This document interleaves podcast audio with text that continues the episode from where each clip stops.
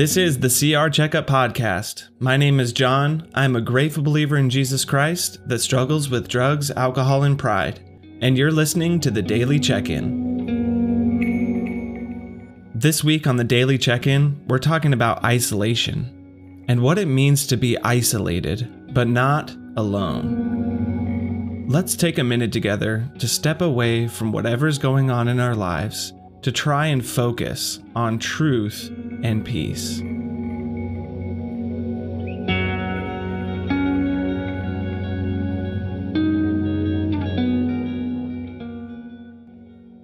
In the very beginning of the Bible, God Himself addresses isolation. He says this in Genesis chapter 2, verse 18. Then the Lord God said, It is not good for the man to be alone. I will make him a helper who is just right for him. My grandparents own a small apartment complex.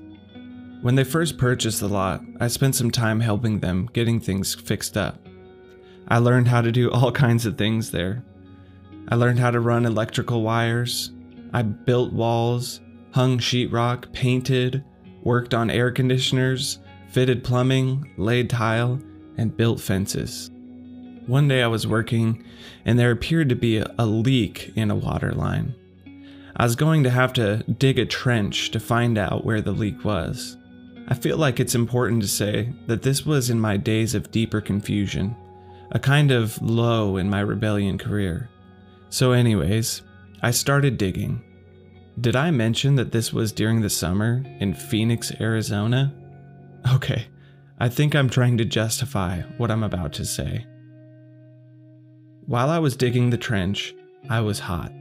So, with one hand, I tried to dig, and with the other hand, I tried to hold an umbrella above my head to try and block the sun. How embarrassing. Needless to say, trying to do all of this by myself didn't work out too well, and it was noticeable. My grandparents sent me home for the day.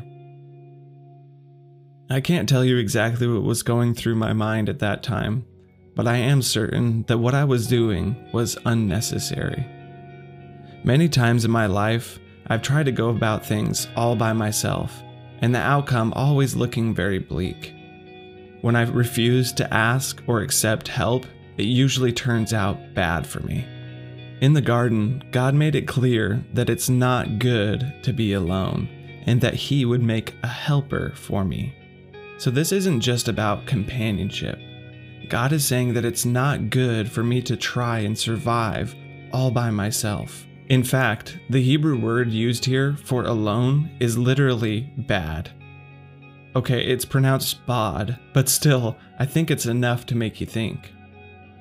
I know that one of the biggest drawbacks here is when I think that I don't have anyone.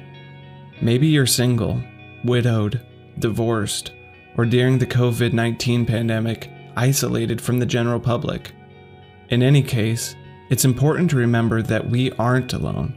God is present with us, just as He was with Adam as he spoke about being alone in the garden.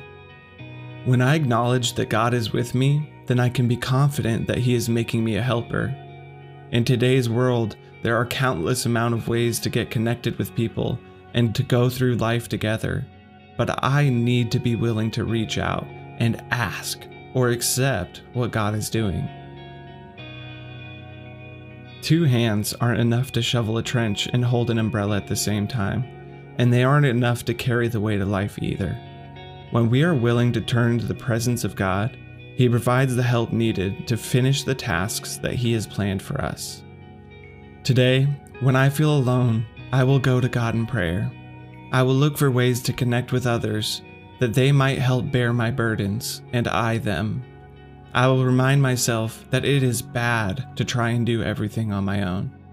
God said it is not good, and I want to do what is good in His sight. Let's pray together.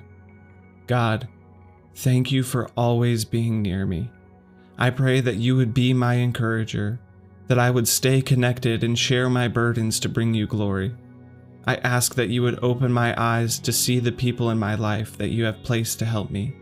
I ask that I may have experiences that solidify your truth, that the ones who wish to do harm would fall away. And God, I ask that you would help me be a person who helps too. In Jesus' name, amen.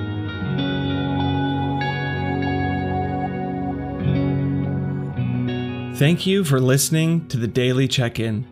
I hope that you take what we talk about here and have conversations with others.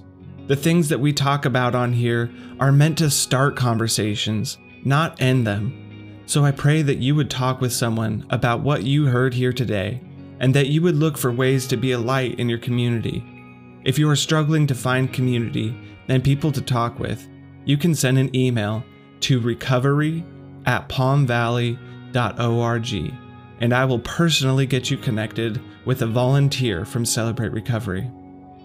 Nothing changes the fact that we need each other, even if that means that we have to find new and creative ways to do so. You can also send me encouraging messages, comments, or concerns to that same email, recovery at palmvalley.org.